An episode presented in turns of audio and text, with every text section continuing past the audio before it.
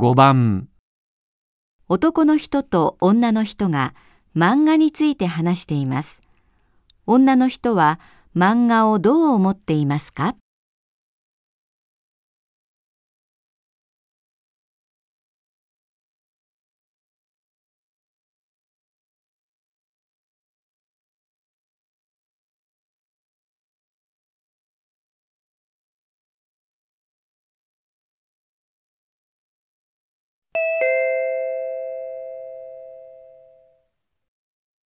外国から来た友達に日本人はどうしてこんなに漫画が好きなのかって聞かれて困っちゃった。